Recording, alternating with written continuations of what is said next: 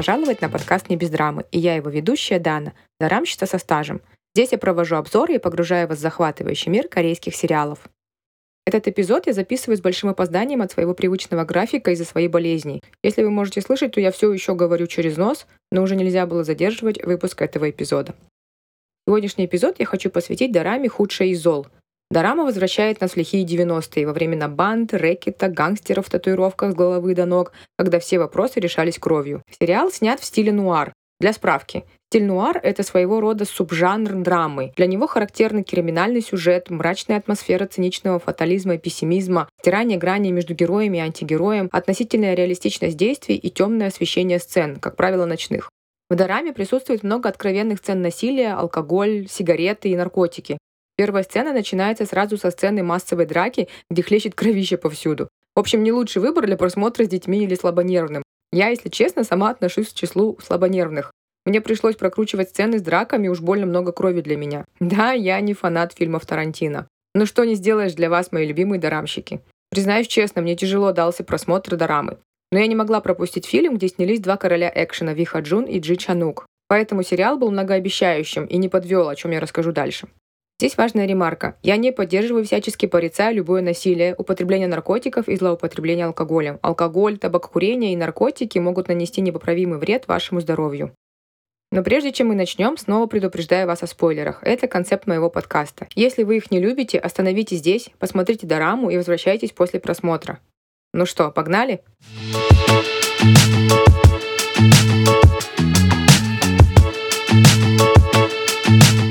События сериала происходят в Сеуле 94 года. Деньги в чемоданах, толстые телевизоры, телефоны на проводе, кассетные магнитофоны, телефоны-автоматы, пейджеры. Все это сейчас называется винтаж. Чон Ги Чоль, которого играет Ви Хаджун, работает диджеем в клубе на Каннаме. Каннам — это богатый район Сеула. Это о нем пел Псай в своей знаменитой песне «Gangnam Style».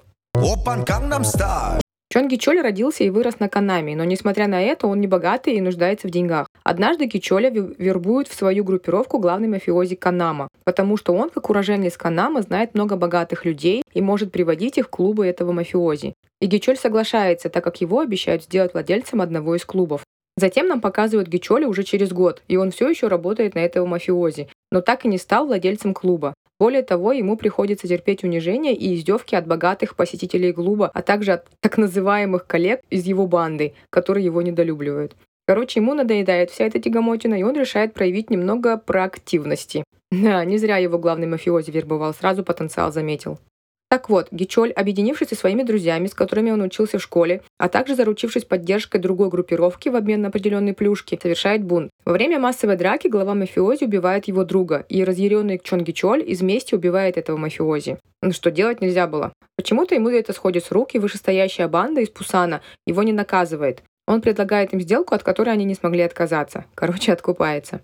Таким образом, Чонги Чоль получает управление Каннамом со своими друзьями, и группировка называется Каннам Юнион. Смешно, что Юнион с английского также может переводиться как профсоюз. Но я думаю, вряд ли Каннам Юнион защищали и представляли интересы работников.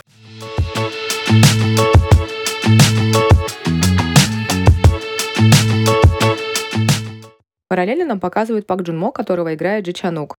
Он работает сельским детективом. Его жена Юй Джон тоже полицейский. Жену играет Им Сами. Она мне запомнилась дарами «Истинная красота». Она играла старшую сестру главной героини. Если смотрели, то должны помнить, как она подкатывала к скромному учителю. Я умирала со смеху. Тут, конечно, у нее совсем иной персонаж.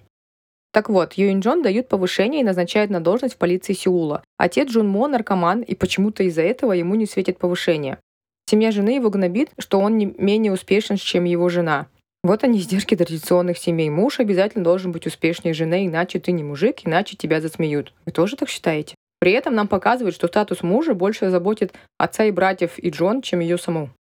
Джон Мой этот факт тоже бесит, и тут к нему в деревню приезжает его старый друг детектив Сок. Детектив Сок работает в отделе по борьбе с наркотиками полиции Сеула. Он со своим коллегой рассказывает Пак Джун Мо о том, что Каннам Юнион замешаны в незаконном производстве и распространении наркотиков между Китаем, Кореей и Японией, и им нужен кто-то, кто сможет внедриться в эту группировку и выяснить все детали. Джинмо соглашается под условием, что ему дадут повышение сразу на два ранга. Эго может быть нашим самым сильным мотиватором. Капитан, есть человек, который подходит на этот случай. Человек, который сможет слиться с толпой. Да, есть один на примете. Он немного диковат, но идеально подойдет для этой работы. Джун Мо влился в банду со спецэффектами. Он устроил потасовку в одном из ресторанов, принадлежащих Каннам Юнион, и тем самым обратил на себя внимание Чонги Чоля. В сцене, где он бьет двух охранников, эти охранники так смешно его шугаются, типа «Ой-ой-ой, не бей нас!» Казалось бы, их двое, он один, просто скрутили бы. Неправдоподобно, конечно, но очень смешно.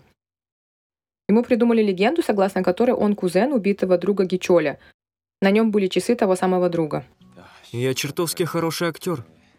Теперь Пак Джун Мо зовут Квон Сэн Хо. И так начинается моральное падение высокоморального полицейского Джунмо, любимца своей тещи, в циничного преступника, которому теперь не представляет труда покалечить или убить человека.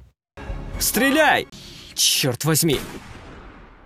Мало того, что ради долгой службы Джунмо стал преступником, так руководители операции решили еще и его жену впутать в эту операцию. Когда Джунмо, будучи уже под прикрытием, обедает со своей женой, в это кафе заходит Чонги Чоль со своей бандой, и к неприятному удивлению Джунмо оказывается, что Чонги Чоль и Юй Джон знакомы друг с другом. Как оказалось, Юй Джон и Чон Гичоль знакомы со старшей школы, и у них была юношеская любовь, которую все еще не забыл Гичоль. Таким образом, Юй Джон тоже оказывается втянута в эту операцию, играя любовь с Гичолем, чтобы присматривать и помогать мужу. Джон Мо это, конечно, не по душе, но у него никто и не спрашивает. Руководители операции все устраивает, и им плевать на моральную составляющую этой ситуации. У меня сердце разрывалось на сцене, когда у Юй Джон скончалась мама, а Джун Мо не смог утешить жену, а просто сопровождал Гичоля. И вот эти вот их перевзгляды между собой, это все, что они могли позволить в этот момент.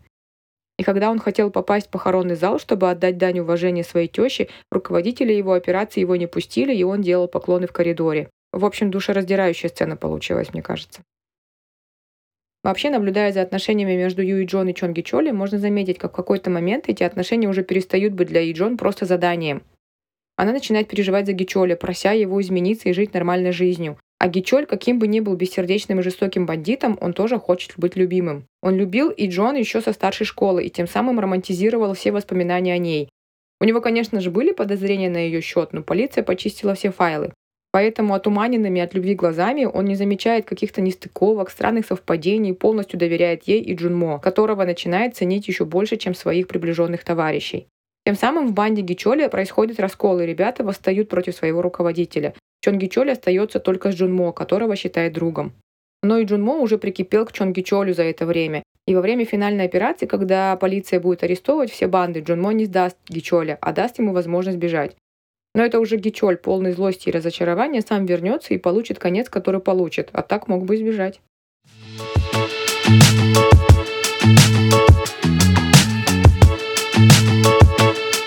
Сериал очень снят реалистично и не на самую приятную тему. Те короткие сцены из фабрики по производству наркотиков в Китае, где людей используют просто как мясо, мне кажется, были вот прям очень мягкими по сравнению с тем, что там на самом деле происходит. Также нам показывают продажных полицейских, которые прикрывают вот такие картели в обмен на немалые суммы. Как же меня бесил этот полицейский из участка Каннама. Это же вот реальная безнаказанность тех, кто вообще-то должен нас защищать, а при этом приходится защищаться от них. Он использует насилие над беззащитными людьми, пользуясь своим положением. В общем, сериал не может оставить равнодушным никого. Несмотря на немалое обилие крови, которое льется повсюду, в Дораме очень много душевных моментов. Сериал раскрывает тему доверия, преданности, броманса, относительности между правильным и неправильным, и в конечном счете этический вопрос в том, какая цель оправдывает какие средства.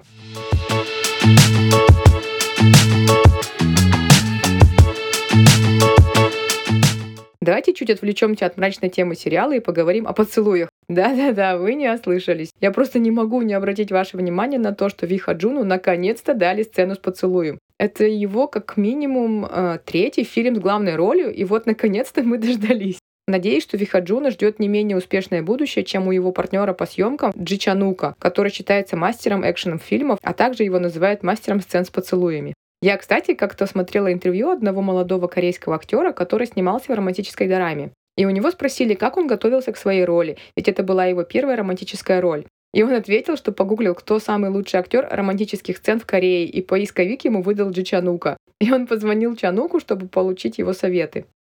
Ну и зная его такое прозвище, в интервью к сериалу «Худший из зол» у Чанука спросили, каково ему было снимать сцену с поцелуем с китайской наркоторговкой. Он ответил, что было тяжеловато и непривычно, так как по сюжету инициатива исходила от партнерши, а не от него. В общем, намучился бедолага.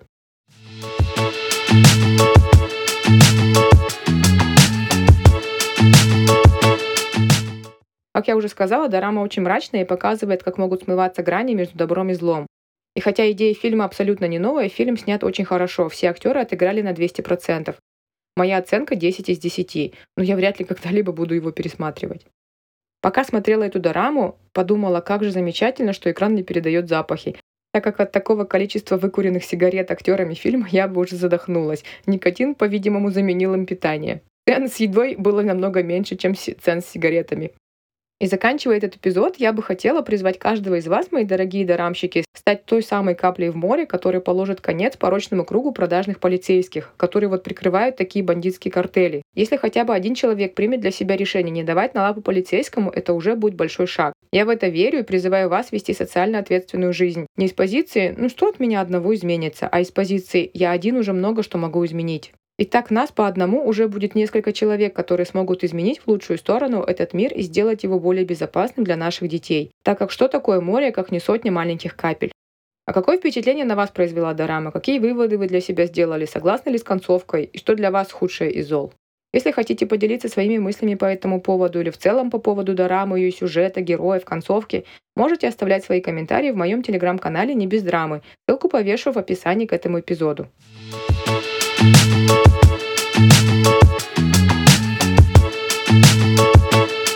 Спасибо, что были со мной в этом путешествии в мир дорамы «Худшее из зол». Не забудьте подписаться на подкаст «Не без драмы», чтобы не пропустить следующие истории. Мой подкаст доступен на площадках Apple Podcast, Spotify, Google Podcast, а также на YouTube. Так что выбирайте удобный для вас формат. Оставляйте лайки и комментарии, чтобы сделать мне приятное. До скорой встречи. С вами была Дана, ваша дарамщица со стажем. Камсаммида. Аньо! It's